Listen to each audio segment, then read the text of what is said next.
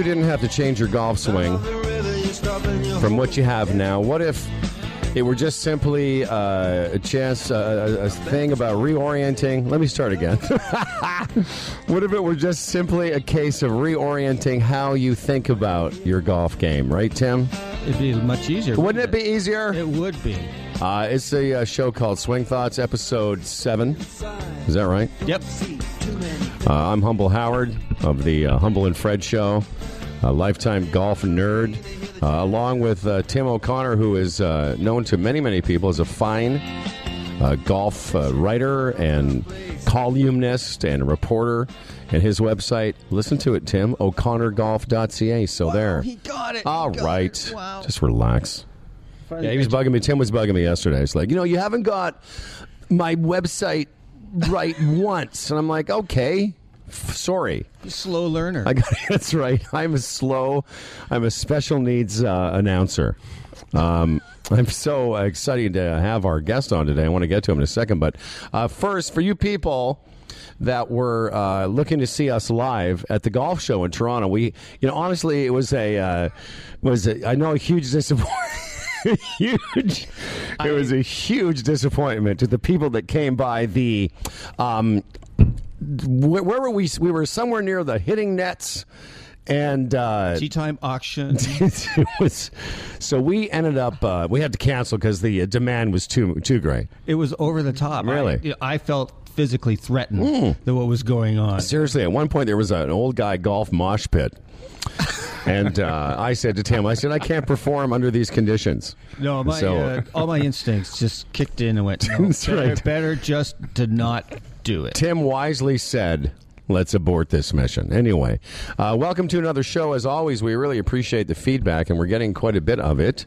Uh, ran into, I guess he's the director of marketing. I'm not really sure what he does. He's the what, Tim Green is the guy at Clublink who um, I've known for a long time. How, you know, how long have you known Tim Green? Because you used to write for uh, the magazine, right? Well, I edited the magazine. Oh, excuse me. And I was actually the director of communications for Club Link. I was like the corporate fart catcher. So you would know what Tim Green's Yeah, he's the, Title- He's the director of marketing or marketing Peabody. Yeah, yeah. Whatever. So he he used to be at Angus Glen. And Yep. years ago, along with Kevin Thistle and a guy named Bain Arnold, I used to host uh, a bunch of stuff for them, including Golfapalooza, which was a great idea, and it was the brainstorm of Tim and a bunch of great people. Anyways, I saw Timmy yesterday at the golf show, and he had some very nice things to say about our little uh, stupid golf podcast. It's not stupid. It's so stupid.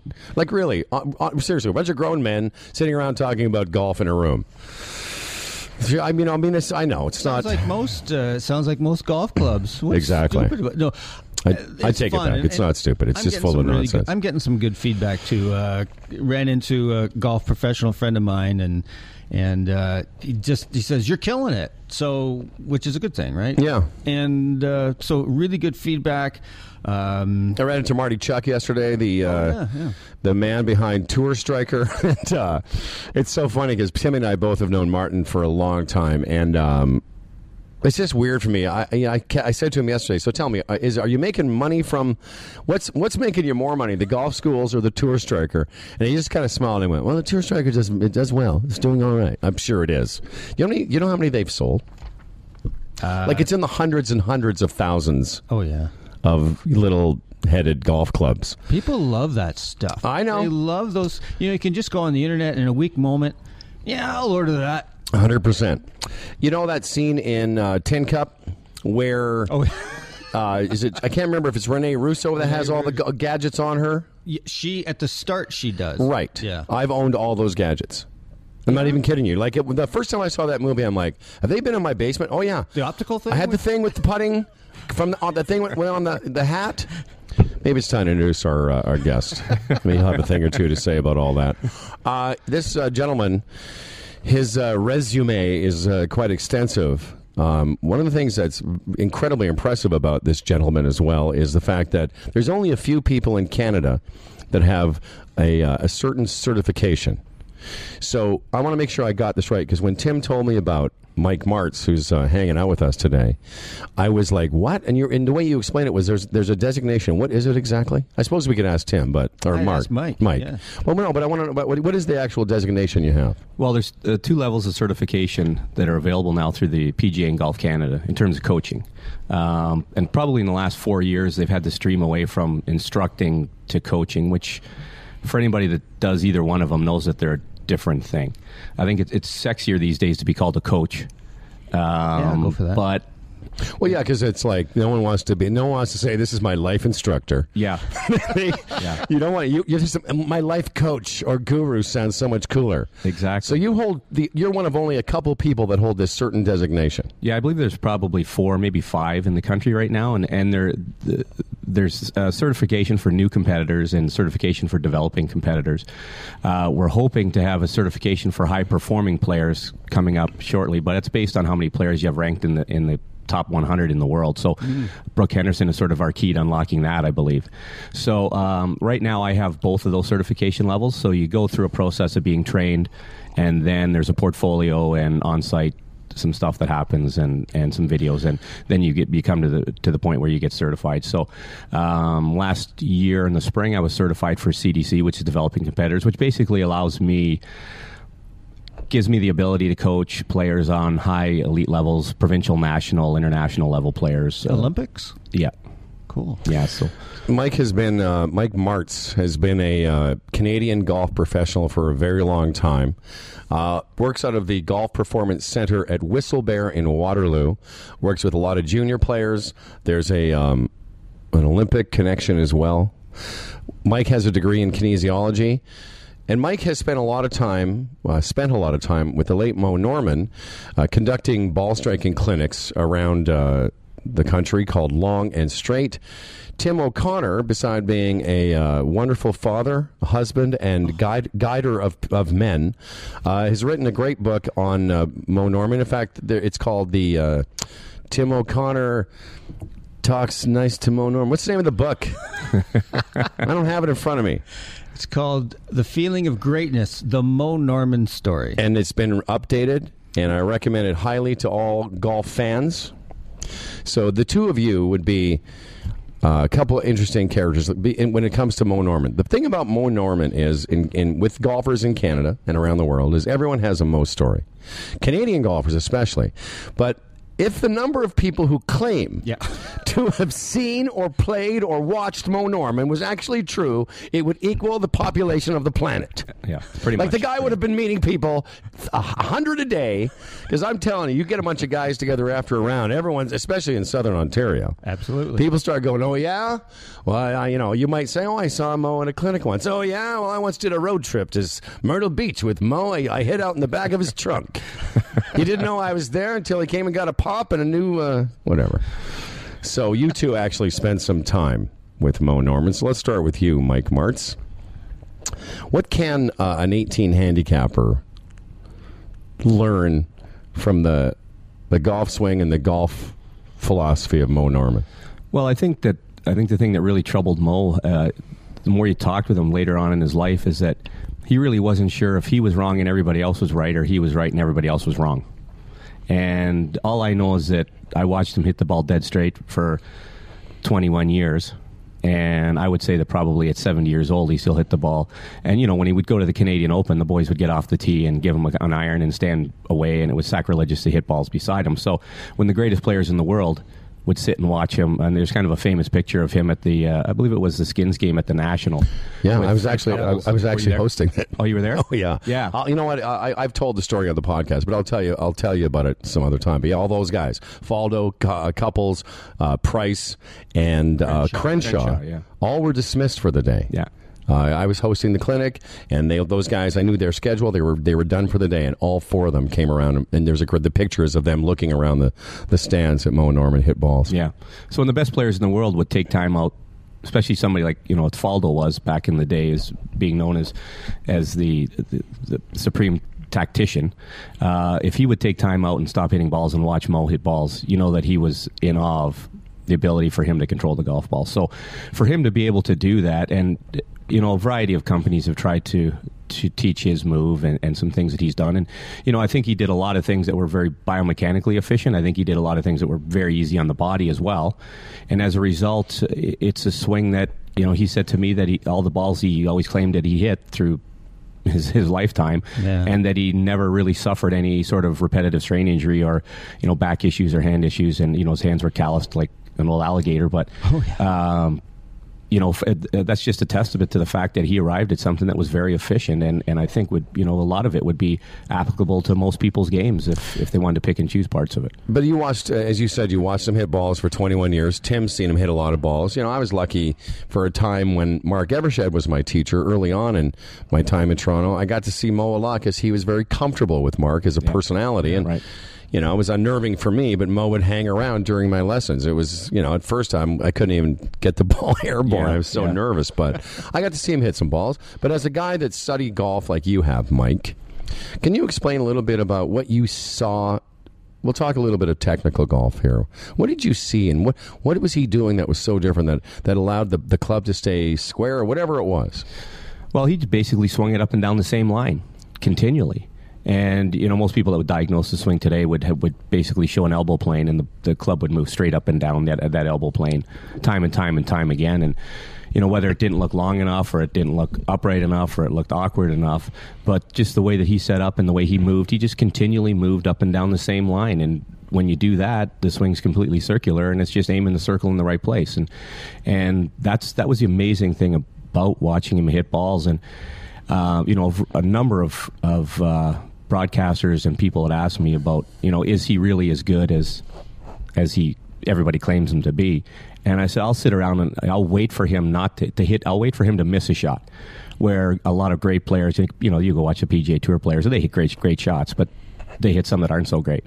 And for him, you had to stand around all day to see him miss one, and it didn't happen very often. So it was just amazing the the repeatability of and uh, sort of the the spirituality of the whole thing was it was amazing to watch. I want to talk to Tim a little bit about the book you did with Todd Graves, who was a huge Mo disciple. Um, and, and that book that you guys did, the uh, single plane swing, it was definitely based on the Mo move versus the natural golf, or, or are they the same thing? No, I think that the natural golf swing was more kind of a, of a hit. Jack Kuykendall was the guy who came up with that, and he viewed it was kind of like using a hammer to to uh, to hit the ball. Todd. Uh, his interpretation of Mo's swing, it was definitely a swing, but the key piece was for Todd was that what Mo did was that most players start with their arm, arms hanging below them, right? So the ball is below impact. The the hands and the arms are below the impact plane. Mo started with his hands up on the same plane. Right. So that was the key piece. Yeah, that his, so yeah, his talked arm about. started in the position of impact. Correct. um, the way the club, if you've ever seen it in slow motion, that, that, that club at strike sort of bows that way. It droops down. Droops down, um, which is only good if you're talking about golf clubs. So, um, no, it's a joke, Tim. You didn't say you don't want your I got it. don't want your own club to droop down, because we're all in our fifties. Let's be let's be fair. You know, the club isn't as, as uh, the club isn't isn't quite where it used to be at Impact. You're going down a rabbit hole. Doesn't matter. Come on. Straddling the line Remember, right there is no line.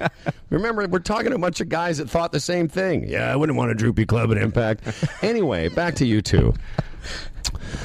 I guess what I'm trying to get to is this: Why wouldn't everyone want to hit a ball like this? I think that a lot of people would like to hit the ball like Mo, but they don't want to look like Mo.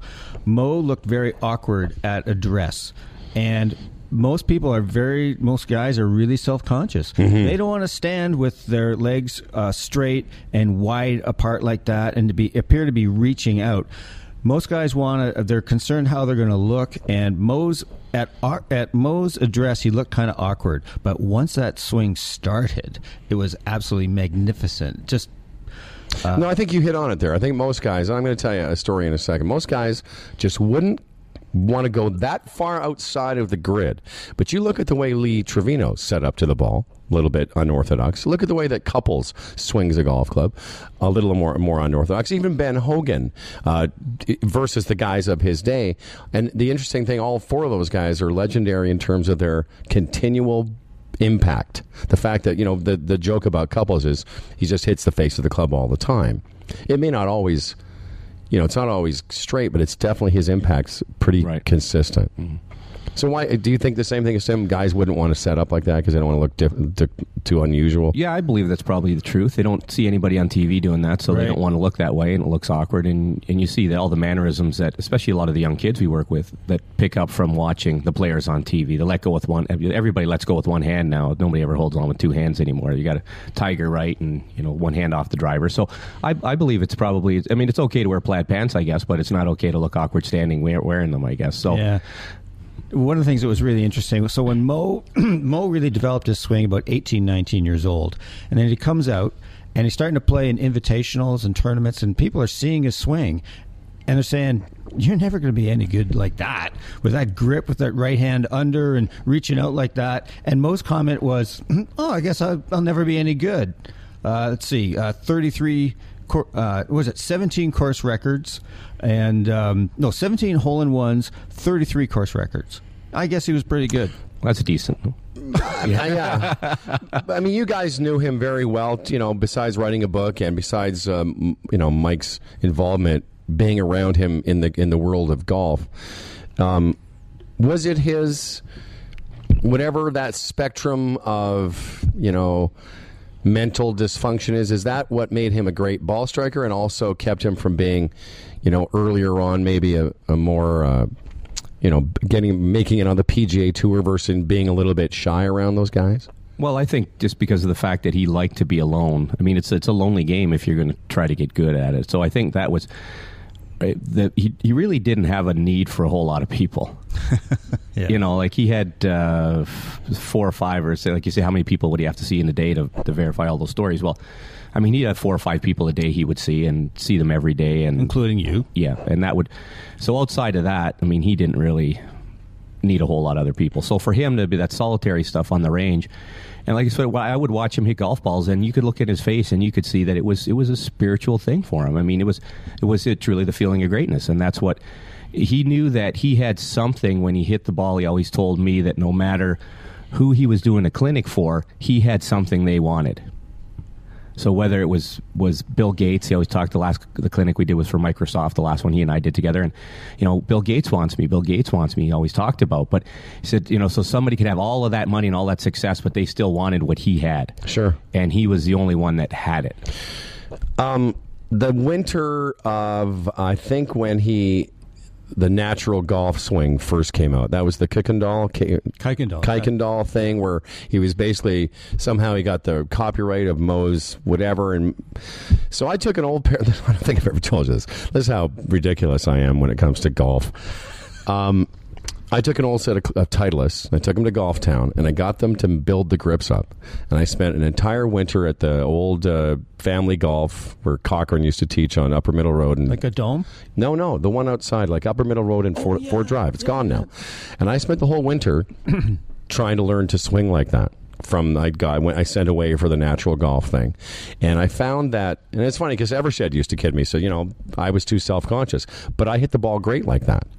You know, I, this was before you did the book, the the single plane swing. I just had a feeling that this might be, and I was a good player. I was a scratch golfer at the time, and the two things I one I was too self conscious to go to the national and hit a ball like that, hmm. and the second thing I found was I found from say five or six iron down. It was incredible, but for my lower irons and my woods, I just couldn't get any power doing it.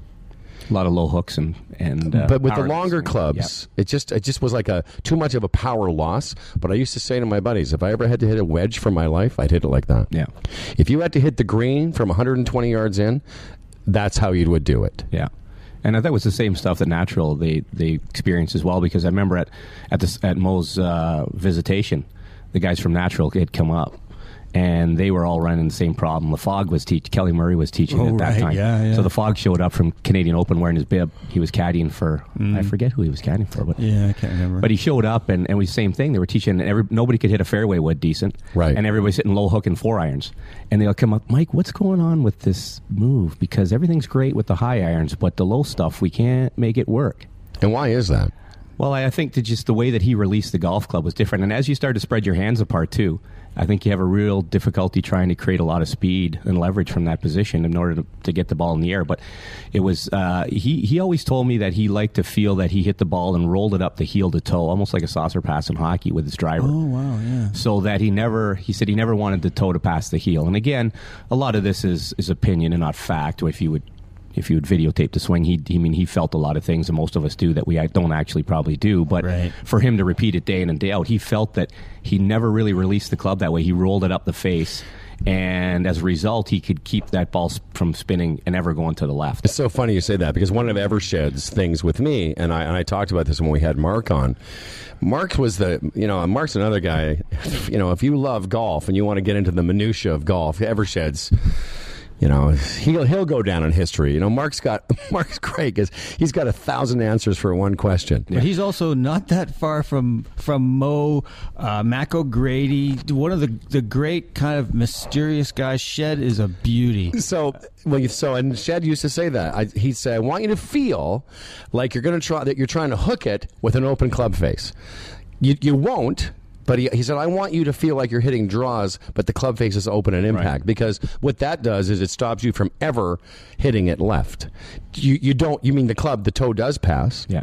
But it's that feeling. And who, where does, most guys who are trying to get players to learn how to draw the ball, the last thing they're going to tell you is to keep the club face open. Right, right. But you know that's sort of the contrarian thinking of a, of a guy like Mo Norman. So back to my question, you know. You've obviously seen him hit a lot of balls. You did a book about the single plane swing. What's your experience hitting a ball like that? You must have tried it a bunch of times. You I must have moved tried his- very similar, very similar. Um, like when I when I met him, I hit the ball really far, and he, I know he didn't really respect the ability for me to keep it on the planet. So, I and and for him, for anybody that ever says that Mo really taught them, I don't know if that's really. I mean, teaching is watching and mirroring and so on and so forth. But there was never really any. We sat on the range and he said, "I want you to try to do this or I want you to try to do that." Well, we just I just basically watched him and I said to him very early on, I said, "I don't really want anything from you, but I just want to know what you know when you die." that was it. So I mean, I watched him hit enough shots, and, and if I put my swing on video now, I move up and down the elbow plane the same way. So But do you set up like that, or is it just? no, I, I set up the, the the shaft is a little higher maybe than standard, but I move just up and down the same line, and I don't know if it's just from watching, you know, Cybervision. You know, when they had Geiberger out with Cybervision after he shot 59, but mm. you know, I just watched enough swings that that's the way I move, and I just hit it really straight. I think that Mo's that piece uh, about Mo is starting to infiltrate into golf. You can look at people like Kuchar, Stricker. They've come pretty close to single plane swing. But of course, now you got Bryson DeChambeau. Now he swings on a single plane, I think.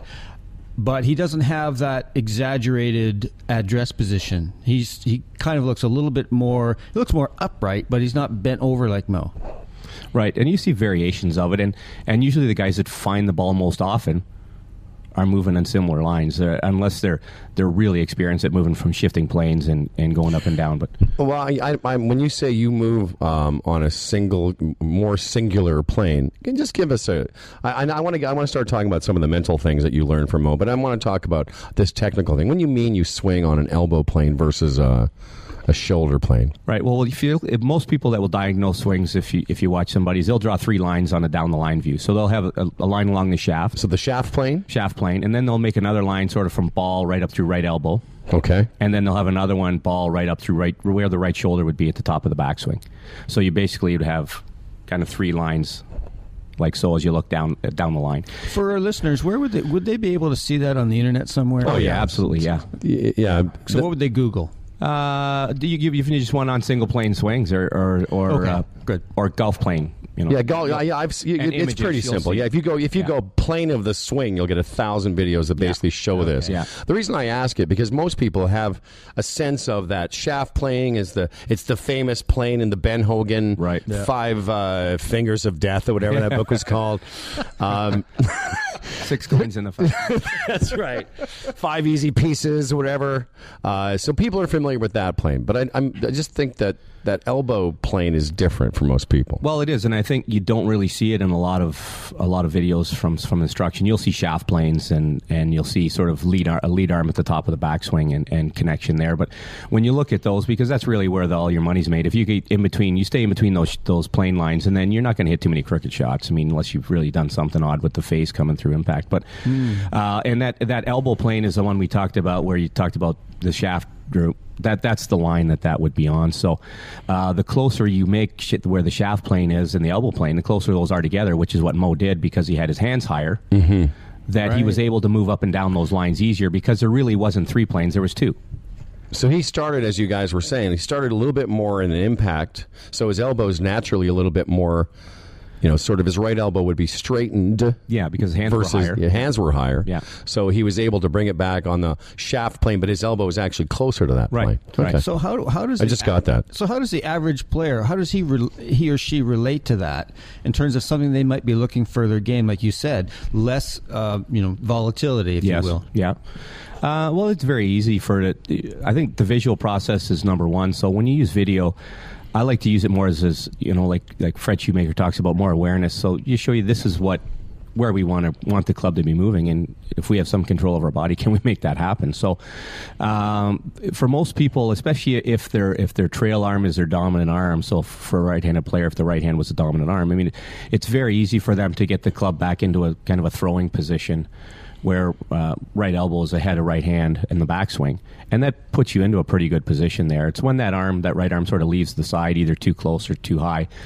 That they don't marry turning and lifting, so we have to, in order to get the club in the air, we have to turn and lift. So if you can marry those two, you're in business, and you're up and down that plane. Uh, I wanted to mention a couple other things about Mike's background, and then we'll start talking about what you guys and what we all can learn about the way that Mo went about not just practicing the game, because we've talked a lot of stuff about technical so far, but how he approached the way he played. In 1986, uh, our guest Mike Martz was, uh, I guess, you were in the national U.S. National Long Drive. Was it? Were you a long drive guy in those days? Yeah, I did from probably 81 to 90, or 82 to 90, yeah. And to give you some uh, perspective, the tour average today is uh, 288 yards. In 1986, it was 261 yards. And Mike uh, set a record for a long drive of 359 yards in 1986, using, I'm guessing, a. Uh, like a an old pole and uh, like That it was- was an old broomstick. Yeah, it was the original original TaylorMade Burner, seven degree. Yeah, I It was was about like, the size of a, f- I don't know, a hybrid now. that's right, a broomstick and a coffee cup that he welded in his dad's garage. broomstick and an orange. That's right. a frozen, a, a frozen orange, and uh, but you look at the clubs. You know, I remember. I think it was eighty or eighty-one. I was living in Vancouver, and I went to a driving range, and they had the the TaylorMade Burner. Yeah, that was the Th- one. that was the one. The the one that was like I don't even think it's the size of a. Like it's it's unbelievable how we thought it was such a great you know advancement, and now it's like this tiny thing you couldn't get airborne. Yeah, it looks like what the driver eats now. That's right. No, it looks like the insert inside the yeah, M1. yeah, pretty much. Yeah. pretty So much, yeah. in 1986, technology, we're hitting it a long way. Um, and that's when you started doing clinics with Mo. You would be the long drive guy, and he would be the straight guy. right. What was the?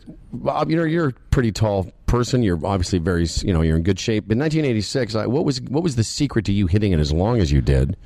I you was know. just fast. I was strong. I was fast. Um, I trained like a power lifter at that time, and I was just fast. I had a lot of speed, and and I was a scratch player, so I could hit it on the face. So, um, and I think that's what Mo really liked because I, I mean, I kind of joked that I hit it all over the place. I didn't really.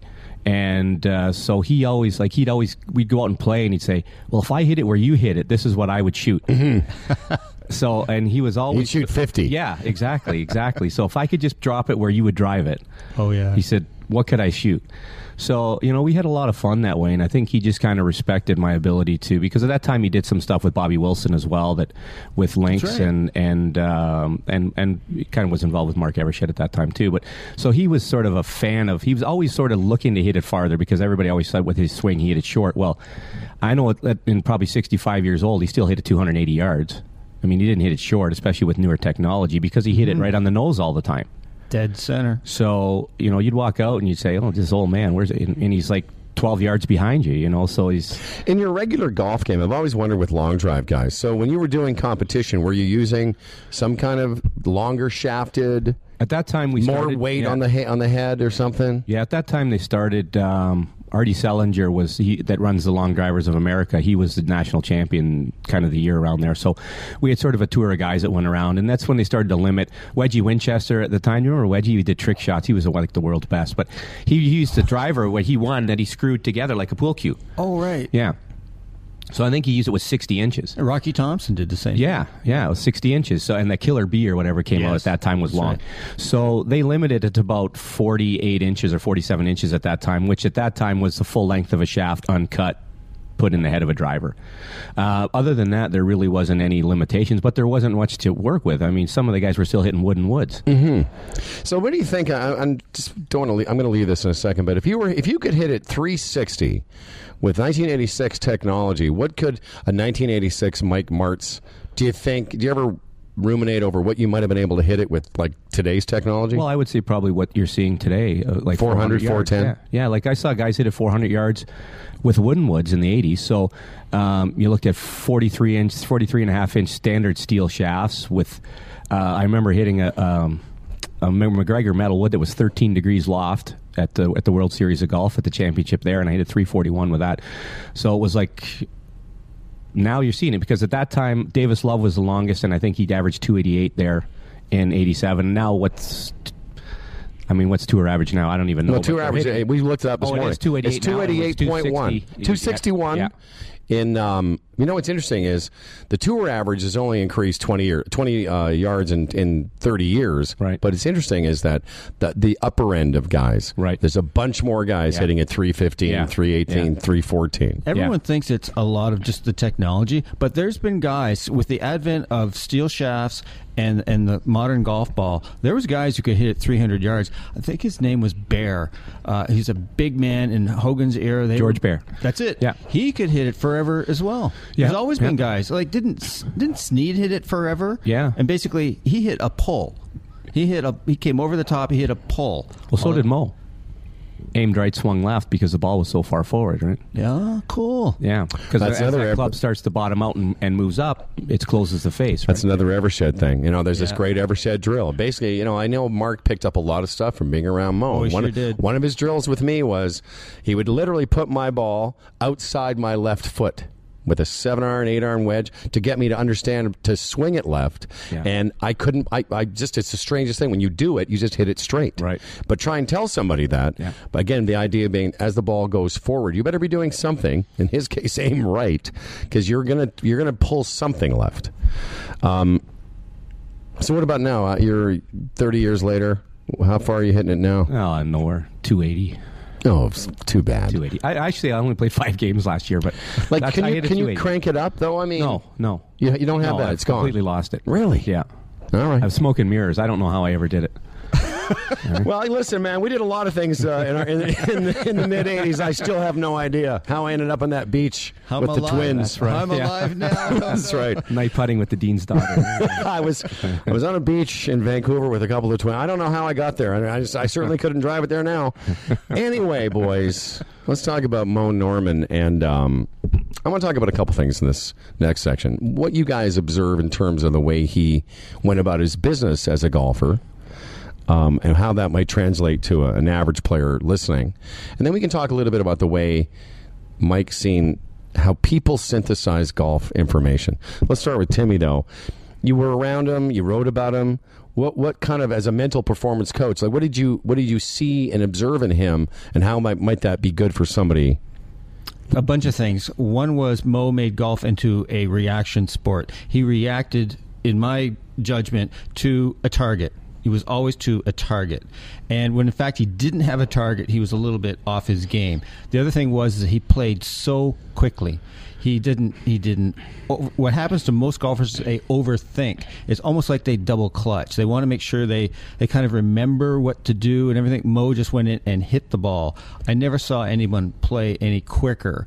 When you play quickly, you would just allow your natural abilities to come to the fore and. And it just happens for you rather than you trying to guide it. You, you, you mentioned the notes. I thought it's important to, to talk about is that he never took a practice swing. Never. Now, when you think about that, you think, well, yeah, I know, but he hit he hit 500 million practice swings. But the idea, you see it now with Rory and even Spieth when they, they putt, they don't take a practice swing. Right. So, what, what, do you think that's something good that the average guy who, you know, the joke I told Tim is my, my buddies that have like high handicaps, they take nine practice swings. but as I said, they're not taking practice swings. They're taking how do you, they're trying to remember how to make a golf swing swing. They're not practicing the swing that's a, that they're about to take. Right. They've hit, most people have hit so many golf balls, and if you're a golfer, you basically know what to do, but we seem to think we have to think our way through it, and we don't trust ourselves. Whereas your body actually knows what to do. When you play quickly, you get out of your own way. You allow yourself just to, to just to go and do it, mm-hmm. and that to me was one of the greatest gifts I got from Mo. Was just playing with him.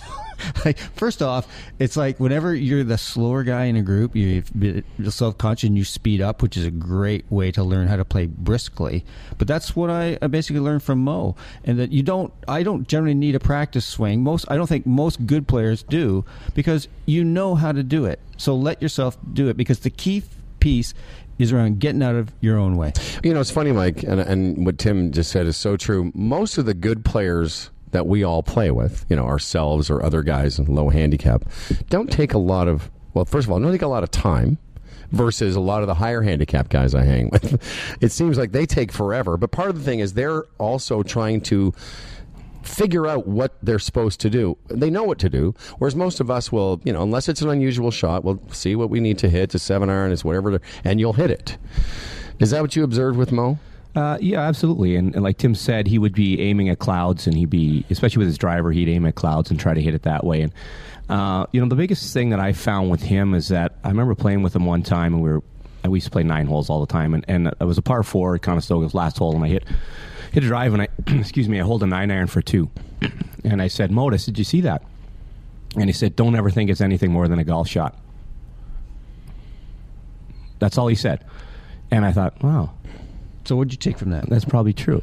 So, and that's where we usually run into problems is that you, you try to put too much emphasis on what it actually means and what does it really mean. I mean, it's just right. a shot, right? Yeah. I mean, whether it went in the hole or two feet to the right of it, it's just a shot. And I think that allows uh, most people to get away from some of that anger and the expectation that how great can they be and, and placing importance on what happens there. And, you know, I think that a lot of what I do with that, with the players that I work with, the young players, is I try to make them aware that golf is just what they do. It's not who they are. Hundred percent. Okay. So well, Tim that, said that that you know whether you sank that second shot or it was over the green, it doesn't really matter in the great scheme of your right, life. It's right. just another swing you took. Right. You're, you're, still a good person, whether you put it into the junk or whether you hold it. Right. You're Absolutely. a great person. Absolutely. And I think when you looked at sort of the you know 9/11, what happened there, and then all of a sudden Ooh. all the golfers tried to put things into perspective but they've forgotten again after that a little bit, right? Well, sure. Weren't you, weren't you leading a clinic with Mo during that? 9-11? No, no. I remember exactly where I was, but no, I wasn't. Oh, no. okay, that's another story. Um, well, that could have been one of the stories. But yeah, but it's yeah. it's yeah, it's a great yeah exactly. yeah, for, if you had a dollar for every clinic you did with Mo, um, but it's it's a great you know learning in, in that it's hard, and, and and why is it that golf seems to be so uh, dear to us when it really is just a thing we do and we enjoy? We enjoy being around it, we enjoy learning about it, but it really is just another thing. As I was joking with, I think I was talking to you last week. No badminton player ever is ever looking in the mirror of an yeah. elevator as yeah. he's going to his office, looking at his badminton backhand. Yeah. yeah. But I guarantee every golfer that's on the way to a meeting on the 30th floor of a Bay Street tower, if there's a mirror and they're yeah. alone, yeah. they're checking their grip. Yeah, absolutely. absolutely. Like seriously, that's why. I mean, that, this is why we have this show. It's because because we do put so much importance on it. Maybe it's the ultimate game of self mastery. I don't know. Like you, oh, 100 You know, you, you hit some good shots and you think, wow, I have some control of myself a little bit, and yeah. you can't do it again. So, you know, I think that's the big thing. There's nowhere to hide, right? You're out there, and and whether, especially when you start to play competitively, and you, you put, whether it's your club championship at your course, and I mean, how many guys you run into at your club championship, and they've just played the worst round of their life? Most. 90% of them.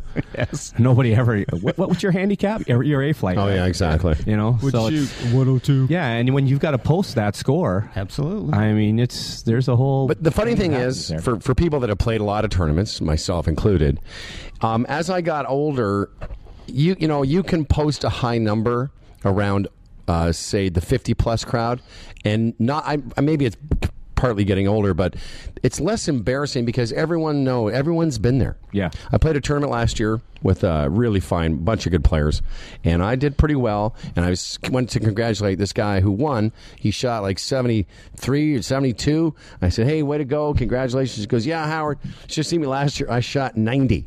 Right. And I'm like, it's the same guy. Yeah. He he shot 90 last year. He won it this year. But I think as you get older, you realize you kind of accept that.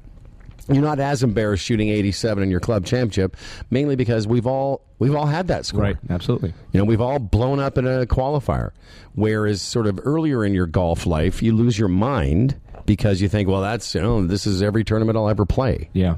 Yeah. Well, it's part of the expectations that you have for yourself. When when I was a young person, I remember uh, going to a golf writers uh, tournament, and I basically all winter I unknowingly grooved a duck hook.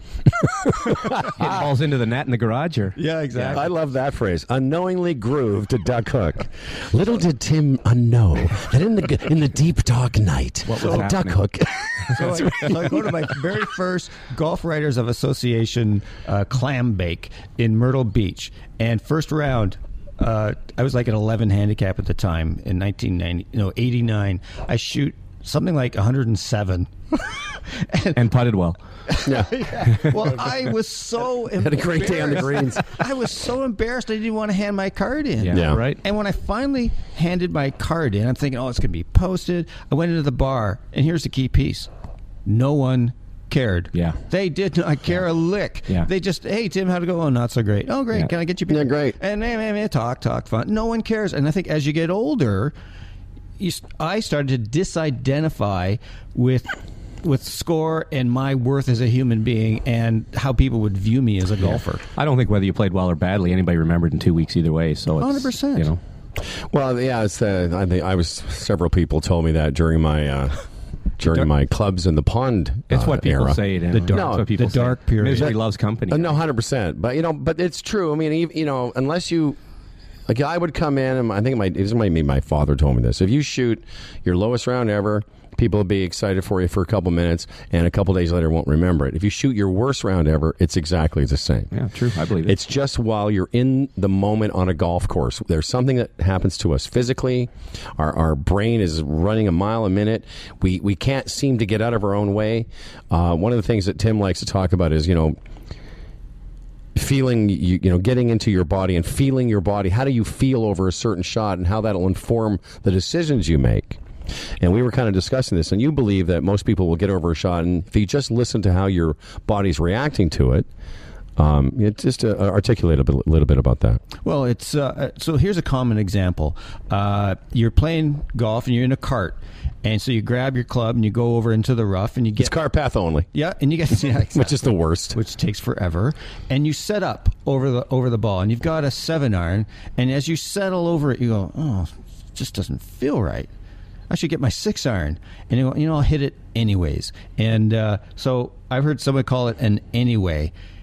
And you're you're going to hit a bad shot. You're not going to be committed to it because you don't feel right intellectually. You don't feel right in your body. So use that as a cue to go. You know what? No, I got to redo this. But whether you're playing car path only or not, I think that happens. I mean, that's a sort of a dramatic example in terms of most guys don't want to hike back to the cart.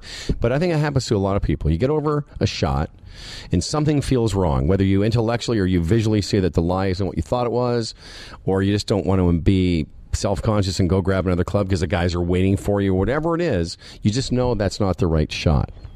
And I think that Tim's point is a good one now that I think of it an hour later that if you really just listen to how you're feeling about it, how your body feels, I think that can tell us a lot about whether you're about to make a good shot or you know even have a chance at a good shot. Oh, absolutely, I agree, hundred percent. And and you see it all the time in that situation where, uh, and what Gladwell talked about thin slicing, right? It's usually the, the first move you make is the the first decision is the best one. You see, pull the club out, put it back in, pull the club, and then you say, I should hit the first one. Yeah. You know, so a lot of times that you know that thin slice, take that first decision and go. Um, but yeah, it's it's it's a big issue. Can you feel? And I think it is. It's just so important to be able to feel what you're doing, and and it goes back to the old process of of. I mean, does the mind control the body or the body control the mind? Which one is doing what? Right. So, you know, in that situation, you're thinking that you know along the lines of entrainment and those different theories is that you know your heart's going to control what you do. You bring the heart rate down, your mind quiets, and you're able to play the shot. So, I mean, it's just a different way of thinking. And I think the more that people would get more into, uh, I often say to players, you know, if it's not going well, well, the other guys are teeing up. Just get over and make some swings and try to recapture. What do you feel your good swing feels like, and then go ahead and approach it with that. And then, and a lot of times, you know, you make some swings and you go, oh, yeah, that's what it felt like. And then all of a sudden, you get on a little bit of a run again. reconnecting with feel is huge.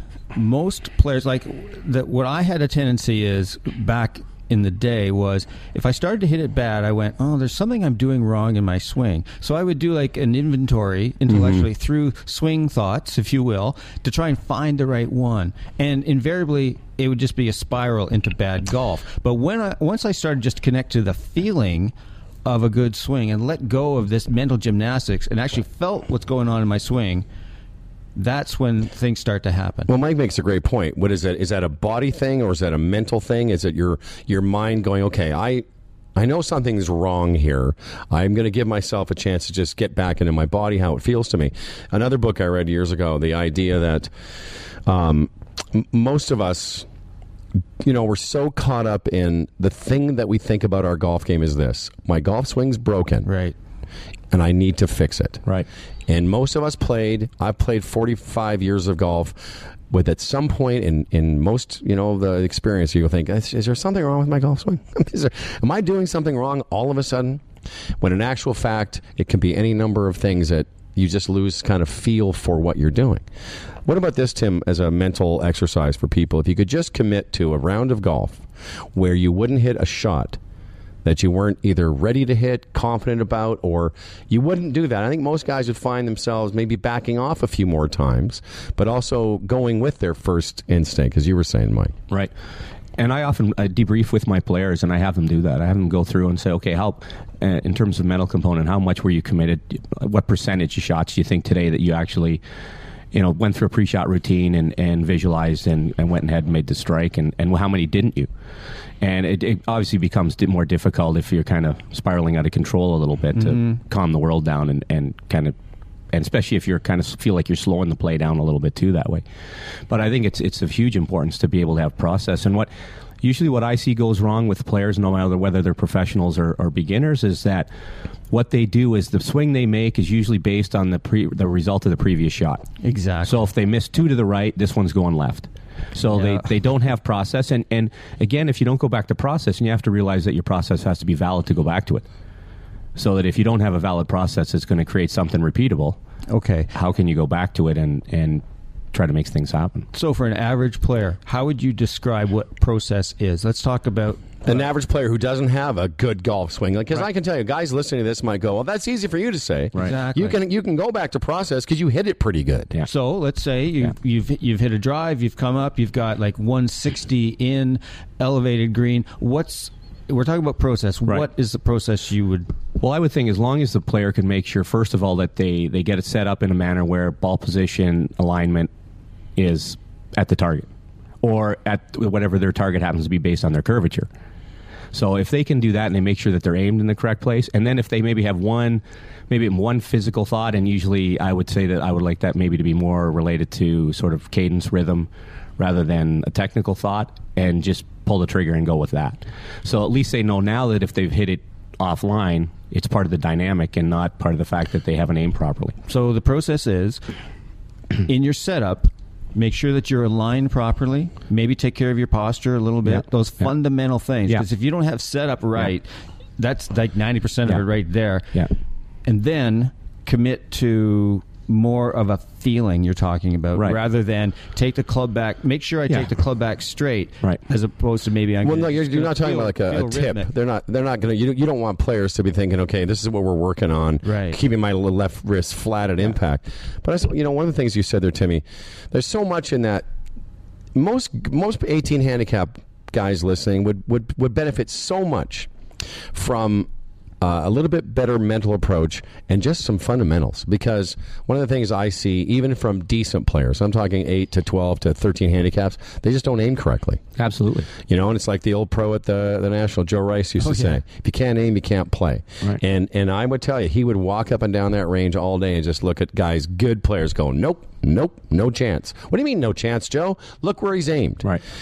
And most guys have no idea how far right of the target that they're aiming. I'd say 90% of right-handed players I work with aim miss aim to the right. Right. So they hit good shots to the right, and then they feel they're aimed at the target, so now they swing left. It kind Right. of feels po- it feels powerful to, to to aim right. That's a chronic thing. Yeah. Well, I, I you know I don't. We could discuss that. Uh, we could do a whole hour on why I think people aim incorrectly.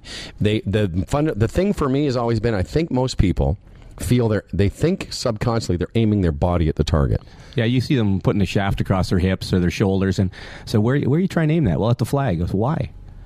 then the club's aimed parallel right. Yeah, the, the club's aimed at the tee box Yeah. to the right of that that green. Yeah.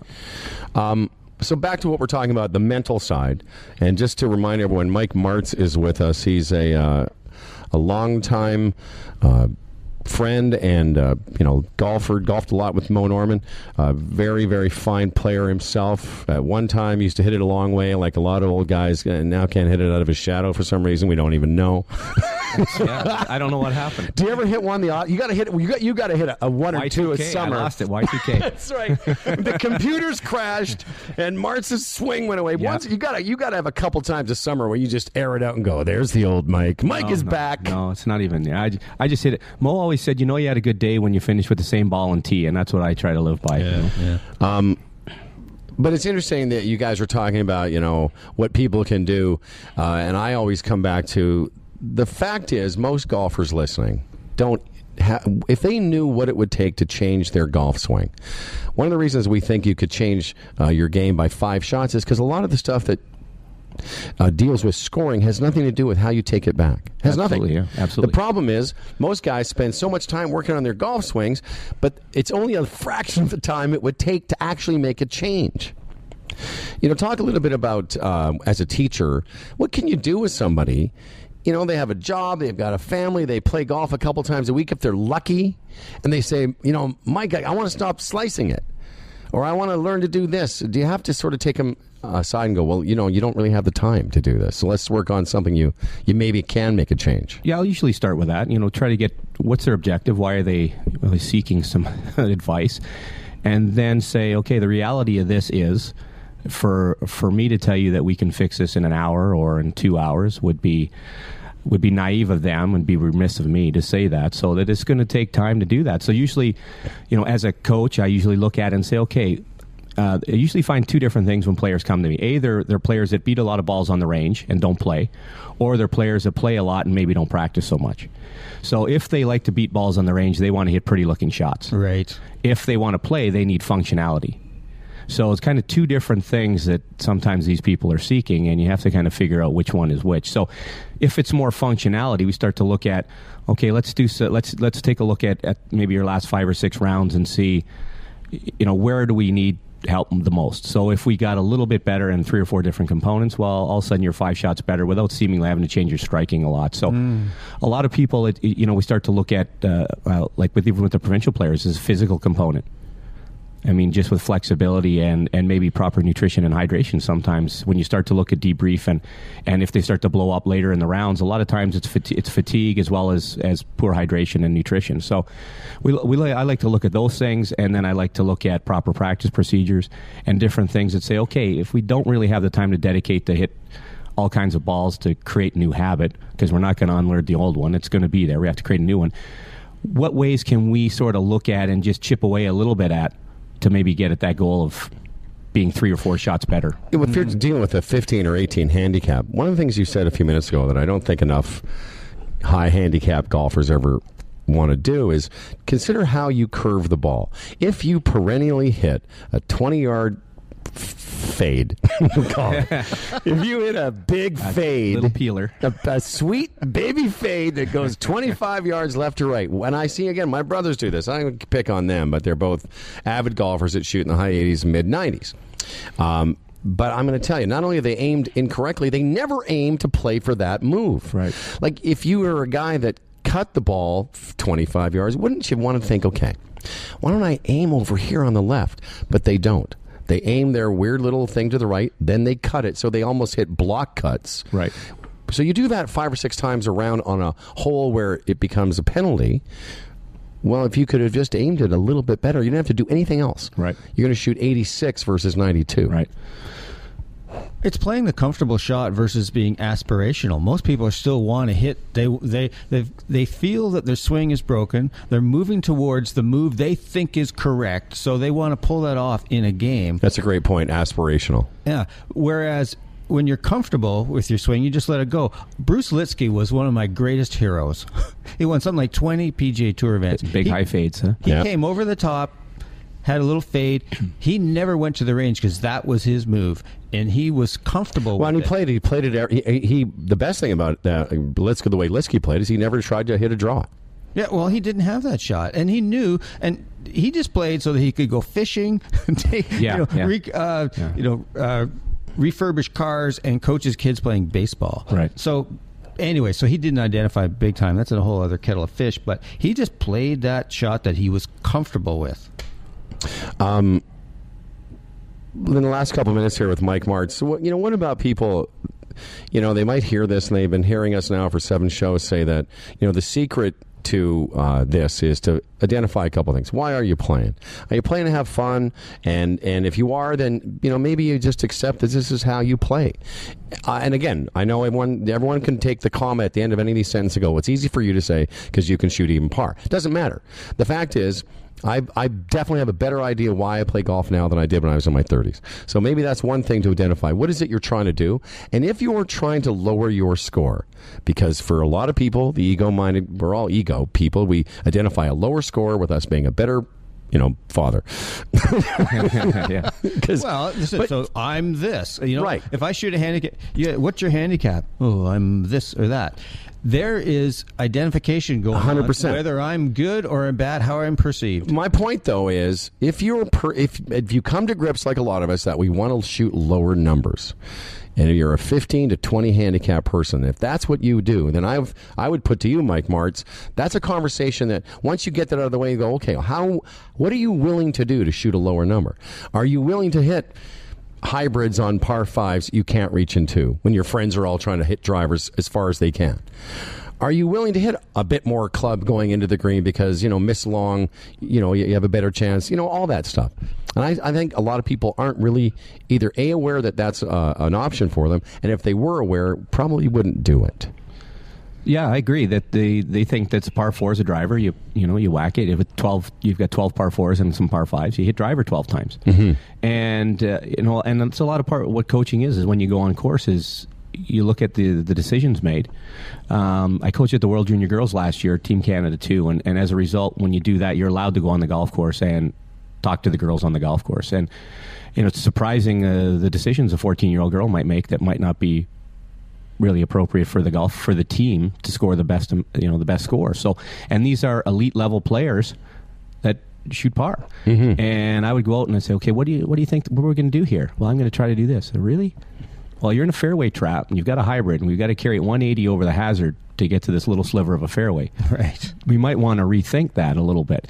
And oh, okay. And then they lay it out. And and kind of the nice thing of that is you think at the end of the round you say, well, we kind of saved the team four or five shots today just with you know better management on the golf course. And a lot of the management is terrible. Whether it's using the the the the, the incorrect club in a situation or whether it's um, you know, not judging the wind properly or whatever the case is, is not taking every everything It's into just well, what you're saying. It's just, it's decision making at the elite level. Can you imagine how horrible it is for the average 45 year old guy who's three beers into a round? Right. Yeah, at least, and it's and it's a fourth hole. And, and It's Sunday morning at 9:15. And- and I I'm know just saying, I know some of these people. absolutely, and, and you look at if even with club selection, if it, they say 150 yards, I don't know how many people. How far do you hit your five or your, your seven iron? Oh, 160. Yeah. I said, oh, okay. Well, I hit mine pretty good at like 148. So 160. all right, let's see it. Well, that's what Tim said. It's aspirational. It's not the question. I, I love that question. How you know? What do you think I should hit here? I go, well, how far do you hit your seven iron? They go, I hit 165. I said, no, not how far you've ever hit your seven iron. yeah. Exactly. in two swings. But they all base it on perfect strike. Right. Right. And I'll say, okay, well, at your handicap level, how many perfect strikes out of 10 might you make? Well, I don't know, two. Well, then maybe let's take a little more club and see what we can do that way. So, you know, I think a lot of it is uh, if you ever sat and, and you and you watch, say, your club championship, and there was a par three, and you sat behind it. How many people actually ever hit it whole pass hole high or hole high? Right. a very small percentage. So everybody's basing that distance on perfect strike and not looking at sort of the, the dispersion of yes, we always want to be better. Uh, you know, bringing our cone in this way, but we have to be better that way as well. And, and a lot of people don't have. What's what you say? If you look at good players, and I, I've said this a thousand times, good players miss it long or a hole high. Most higher handicap players, the reason they're short all the time is because just what we're saying. They're they're thinking it's 155. They're a little bit downwind. They think that's a seven iron, but really, it's probably an okay six iron that they're going to miss hit to the middle of the green. Sure. Perfect heeled six iron. Exactly.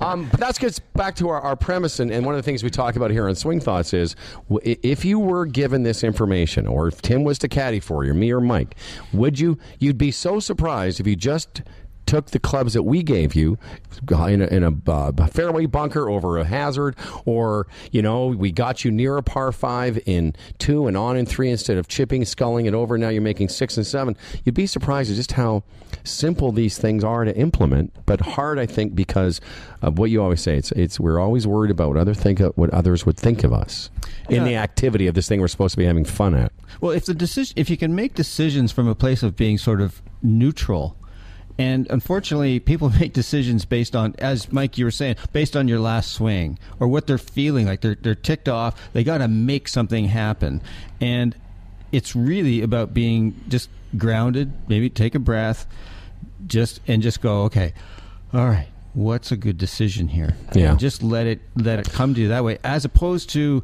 I need to do this to make birdie to shoot forty on the front or or to beat Buddy in the Nassau. It's you make better decisions from a neutral place. So, what would you say to somebody that's just hit? They've, you know, it's early in the round, early. I don't care. It's the fourth, fifth hole. They're they're going along okay, whatever that is, and they just hit a horrible shot. And what it, what Mike said, and what you just remarked on is is is one of the classic things in the game where, you know, the old thing about you don't want to follow a bad shot with a bad shot, but most most of us have. So what's that process? Uh, you've just ripped one into the gunch, and now you're walking quickly to the the shot. I know in, in a lot of people's minds, mine included. Sometimes you think, okay, I need to do something now to make up for that. Okay, so here's here's a tip that I, I love for dealing with anger and just frustration.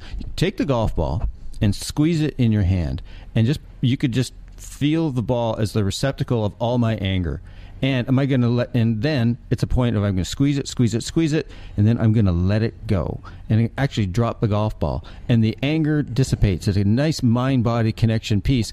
No one knows you're doing it, but it's a beautiful. And maybe not with the ball that's in play. You Yeah. don't want to do that. It's just, just I don't know what the, I don't know what O'Connor's rules of golf are. Anyway, so that's one technique. That's just called. You have to be willing to release it. So so, but it starts with awareness. You go like. If you're walking down the ferry yelling at yourself and calling yourself stupid and and doing a goose walk down there, unless you take a moment to just kind of go, what's going on for me? What's go- is this serving me to be angry? 100%. Or or is this working against me? And well, it's against you. But you have to become aware of it and go, okay, I need to change here. I need to do something. So you can do a physical thing like squeeze the golf ball, get into your breathing, walk slower, just And this is after a horrible shot. yeah, and, and just to have to release it and let it go. You know, a good player's uh, version of you know hitting one horribly is, th- is is this. I thought of this. I'm sure it's happened to all you guys on a par five where you're. It's a short par five, whatever that is for you. 510, 490, 520. It's downwind and it's downhill, and you know you can hit the green in two. Here's what good players do. If you don't hit a very good drive, you're in that spot where it's not where you, you know, you, you're sort of go zone. It's like 220, 230, whatever it is, and you're 240, 250. You're thinking, I, I have to get on this green in two. And I don't say, you know, those are the ones with me where I'll go, I'll just, I know I really shouldn't go for it. And probably one out of 12 times I could probably get the driver off the deck there. Yeah. But those are the ones where I said, you just need to suck it up for a second. You're not angry, but you're making decisions based on a future thought of I should be able to hit this in two, not really assessing what you've actually done. And I think that's more of a better player's. Well, I mean, that happens to everyone, but that's uh, No, absolutely, and I think you say like the, the point you made is that you feel if you hit a poor shot, you have to hit a better one to make up for it. Right. And a lot of times that just leads to a spiral of not a lot of good things happening. Um, but I, I think when you start to look at, as as Tim alluded to as well, is you start to look at. We talked about sort of pre-shot routine and having a process there, but you also have to have the post-shot routine. And I often see that, and, and I'll tape players. I just take my iPad and I'll tape them what they've done, and especially with young players. And I say, is this the way you want to portray yourself to people around and you know what you're doing, drill the club in the ground or whatever, Slumped cursing over, and whatever. yeah. So, you know, I, I try uh, the best I can to get them to look at kind of things non-dualistically and say that I mean that wasn't good or bad. It was just right or left. I mean, it was just Right. You know, it wasn't good or bad. It was just I just hit it to the right. You know, start looking at things that way and and try to reshape the way you think and the way you talk to yourself and. I, I think it's it's a valid process because once you you make people aware of how, kind of how they talk to themselves and how they can reshape. Uh, for instance, the other last week I was working with a player and I said to him he was kind of struggling with his driver and I said I, I kind of pictured a hole that I knew he, he knew he could hit a shot when we were on the range hitting balls and I said okay you got out of bounds on the left you got a pond on the right and it's a little dogleg to the right and I said what's your process and he said well I'm going to hit it. I'm going to aim more to the right side of the fairway because if I miss it, the penalty is less than if I hit it out of bounds. Because I'll be able to drop it up by the pond instead of re-teeing. So I said, well, what about if we just thought about I'm going to try to hit it up 10 yards left of the one the 100 yard stake, and then we'll have the correct angle into the green. Well, yeah, we could think. About that. you know, so that's you catch. But his good first thought, that's what a, thinking that a, a lot of players can relate to that. You know, I always tell the story of playing with my buddies, like at the time, probably a 15, 16 handicap, and we'd get to a water hole, and I, I'd see him over by his bag. I go, what are you doing? He goes, I'm changing to my water ball. Water ball, yeah, 'cause I it's go, going well, in. I, I, well, then I said, don't even hit it, then just throw it. Yeah, yeah. just Yeah. throw it in the pond, Yeah. your water ball. I said, here's what you should do go get a brand new one. Save the ball and just go up and drop. Yeah, just drop it. But just go get a brand new one and think about, you know, making a good swing here. Um, but that's a great story about it. Even at, at the elite level, what are you thinking that's serving you? Or, or, as you said, not serving you? Yeah. Yeah. I people who listen to this podcast are probably getting tired of this piece, but it starts with intention. Why are you playing? Really, and if you can, if you go out there with the intention that I'm just going to have a, I'm going to have a good time. Maybe I'm going to learn. If you start from a place of equanimity, when you get to those hard harder places on the golf course when you've made a shot your level of agitation is not going to be as high because you went in with the intention that I'm going to have a good time or I'm going to learn about myself I'm going to be a great partner today Right. And what Mike said too a shot's just a shot. you don't get you're not as volatile right from the start Another another Moism that, that he always used to say to me was that, uh, you know, say he'd have five holes left and, and he'd be five under par, and you know, a lot of players they want to just if I can par in from here, Sure. Yes, I'll be five under Get par. defensive. And he said, you never get to the point where you think you have to, you want to. So I don't have to birdie the last five holes. I would like to birdie them, or I want to birdie the last five holes, so, so it doesn't become, you know, that onus is I have to. I have to try harder. I have to do The, this. I the have need to. do to. So this is a great place, maybe to connect back with Mo's stuff here, because Mo said most people play with hope and fear, hope and fear. Yeah. If we can break out of that, and like Mo would preach just acceptance. There's, um, I'm missing it right now, but there's a great Moism about acceptance. Just hit the ball. It's just a ball. You know, I remember if you, you just lose a ball, it's just a ball. Yeah. You know, there's a great thing that you talk about. The ball just it didn't hit it bad. You didn't hit it good. It just went right or left. And Correct. you know, one of the things in one of Karl's Morris's books says basically there's only three things that can happen. Yep. You can only hit it. You can only hit it right, or left, or straight. If you can accept that, Yeah. Uh, and he was talking about same with. I think this was actually relating to putting. But the ball's either going to go in the hole or it's going to miss right or left. If you're okay with that, and f- sort of internally being fine, then you can kind of free yourself up to play the kind of golf that I think that.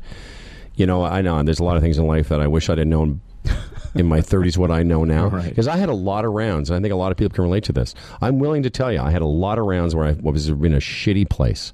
I, I was a good player that wasn't having very much fun playing unless I played to whatever phantom level that I thought was okay. Now you're fine. Right. You know, you talked about shooting 107. I mean, I was a scratch player, and people would come out to the national, and you know, I'd think I have to impress them. Mm-hmm. You know, and if I didn't shoot somewhere in the mid 70s, I think I hadn't done it. When really, for the most people I took, if you got the ball airborne, they were impressed. Yeah. Well, you know what pressure is? It's doing the clinic with the world's greatest, greatest striker. I always had to make sure I hit balls first. that's right. You gotta, you gotta warm up. Oh, yeah, yeah, and then let him go. Because if you and even if you did it the other way, because once you got him cranked up, you'd never stop. Oh, So I'd never get to hit any balls either. So I always hit balls first. But that's pressure when you, you know, the people are going to see the best that's ever hit it, and then you, you dub next to him, you know, That's right. topping them and hitting them all over the place. And Fred Shoemaker uh, tells a great story of being at a clinic and Mo, Mo's hitting balls, hitting balls. And they went, "Oh, thank you very much, Mo. That's great." Now to hit some balls to you, Fred Shoemaker. Yeah. and Fred goes, "Oh my gosh." and everybody runs for the exit. Right? Well, he's he's going. to How am I going to follow up Yeah, that? absolutely. But but the piece around Fred. I mean, Fred just you know we talked about alpha level of equanimity. Then there's Fred Shoemaker level. I mean, he's just talk about a grounded guy. He and this connects to what we're talking about. He just went and he would just do his best and make no judgment. When Mo when when Fred hits a shot offline or not, he doesn't attach it with being good or bad. It's just a shot. Mm-hmm. When we start to attach values to things around a shot or to ourselves, that's when golf really becomes a struggle. Everything does, Yeah. and that's like. Um, that's what Mo played. Just a shot. Just a shot. Let's uh, start wrapping this up. Um, Mike Martz, your uh, wonderful guest. I really am, am- It's nice to have you come in. I, for some reason, thought you were going to be on the, on the phone today. We'd love to have you come back. Uh, I think I'd find the place better next. yeah, exactly. it's funny how people just keep screwing up. 30th and 13th. Yeah. Anyway, um, the Alf that Tim was just referring to is a guy that's been on our show a couple times, Alf Callahill, who's one of the. Uh, He's a great, really fine player too. Alf is funny. He's one of those guys that has taught me a lot in terms of some of the practice habits that he has. You know, he uh, saw me chipping. I was out at Rattlesnake last summer, early in the year, and I was working on stuff. And Near Milton, Ontario, Canada. that's right. okay, Tim. Um, Tim likes to have this like we're pretending who can put things more in context. I used to be a CBC guy. so Um, always, anyway. you know. Painting a picture. So, uh, that if you were a CBC guy, why'd you just say Alf? All right, Tim. Um, anyway, I was out there with him, and he he's one of those guys that really t- buys into the practice, giving yourself practice that's like playing golf. And he said to me, "What are you doing?" I said, "I was just hitting chips, a bunch of balls going to a hole." And he said, "Let's play a game." And he started playing this game with me, where and there was only like a playing a buck a point. It's a, it's kind of like curling. The point of the game is. Ev I'd go there every Friday and do it with him, and it was like there, you feel the same pressure you feel in the game of golf. There wasn't there was something on the line. It wasn't much, but it was something, and we were competing with each other. But mostly, I was replicating that feeling on the golf course. And I and I know that Timmy feels the same as I do. It's almost like there's not enough of that in the way that it's taught and the way that it's practiced. Oh, absolutely. You watch everybody practice. They practice off a flat lie, short grass, hitting the same club over and over again. And I know that maybe maybe I you, you might be able to figure it out, but golf is the only game I know where you don't practice on the field of play. Sure. The only one I know of. So you end up. I mean, if there's ever going to be a contest for hitting seven irons off a flat lie, there's going to be some great players. But everybody loses it between the range and the and the first tee somewhere because they're not playing the same game. So it's almost just like practicing figure skating and then going speed skating. I mean, it's it's completely different. You you get out and you whack the first tee shot off, and you're on a side hill lie. Uh, Bubba Watson at 18 yesterday at. Uh, at Riviera, hitting a 214 yard four iron off a lie with the ball three feet above his above his feet. I mean, nobody ever practices those. So it's how do you really get out and, and be competitive on the golf course because you're not prepared to hit the shots you need to do, and you're and you're not bringing the same sort of att- uh, intensity Yeah. level which you're doing with the competition. Well, another person we had on recently was Karl Morris, and Karl is a, a European uh, uh, golf coach, and he calls. He, he says we need to get out on the golf course most more because we don't play on the range. We get some great range players, but what we need to master is the art of golf. Get on the golf course, hit different shots, manufacture things, give yourself funky lies. That's where golf is played, and that's where we really learn the game. No, absolutely. One to Karl's games, and, and I and played it a couple summers ago. Somebody else taught it to me. Is par eighteen. Yeah. it's probably the greatest, and we've referenced it a couple times. If you want to go look it up, you want to talk. One takeaway today for sure is go and play that game. This, there's a little scorecard that goes with it. and, it, and you can play it by yourself. But what it does is it gives you uh, a real sense of the pressure you feel around a green because you're trying to get the ball in the hole. Uh, you're trying to get it up and down the best you can. Um, So does it work? Well, I'm just saying, go Google it because I, we're, we're about to run out of time. But the the fact is, it's a great takeaway. It's a great game. You've heard of it. Uh, What Tim just said about practicing on the golf course, like there's very few people that ever go and play nine holes by themselves and just put their ball in the worst plot, the worst spots they can. Yeah, absolutely. But all of that is to say that most people don't ever practice with an eye toward what it feels like to play. No, for sure. And you know, the more that you can make your practice feel like playing, make your practice measurable, so at least you know that there is a little bit of pressure there, and, and then you can see as time goes on if you're getting better at a skill, and if you're not, you'd better retool because your process is invalid. Because you certainly don't want to practice like crazy, put all the time in and get worse. So you've got to First, you sure- said, "What did you spend the the winter un, unknow- the duck. unknow- unknowingly grooving a duck hook?" I know it's awesome. Uh, all right, kids, there you go. Has a lot of stuff today. Uh, O'ConnorGolf.ca is how you get a hold of Tim. Um, Mike, how do we get a hold of you? Mike Martz uh, is the uh, uh, he's a coach at uh, GolfPerformanceCenter.ca. And uh, do people? Can you still get lessons? You still teach people? Absolutely, twelve months of the year. We we actually we have a unique situation where we hit we have a four bay garage and we hit balls right out into the snow. So Oh, nice. yeah, And what picks them up? oh, we have just winter balls. So we've got about two hundred and fifty thousand winter ones that we hit, and then we pick them in the spring. So last last Sunday wasn't so nice at minus twenty four, but it's uh, Nice you know day we today. hit we hit them out. So yeah, tomorrow I'll be there with uh, That's cool. That is cool. the So you get to tomorrow. see the ball flight. Yeah, absolutely, yeah. Wow. Yeah, it's funny. Um, I spent a lot of time last winter at uh, Glen Abbey, sort of just doing drills into a net, and then just recently I've started going out and hitting it into in, in the dome, and there's just a big difference. And even being able to see it for sixty or seventy yards, Right. It um, it just feels different. Well, listen, don't spend all winter grooving a duck hook. Yeah. Uh, and uh, the best uh, advice you're going to hear on this show. yeah, If you're in the garage and you miss the net, you know it's not going to be pretty when you get outside. If yeah, if you're if you get out after that, that is funny. I'm, I'm I'm sure a lot of people do that. They go, "Well, I'm gonna." I saw somebody on the golf channel. I'm gonna spend all winter doing it, and then you get outside, and you're like, "Wow, I didn't realize I was grooving the shank."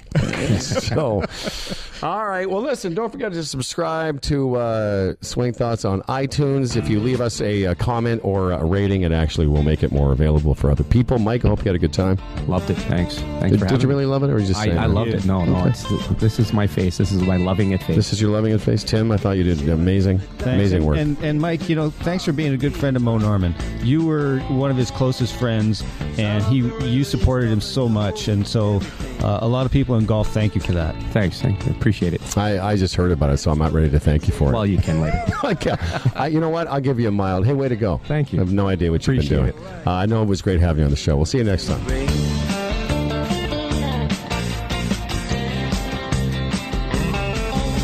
Step inside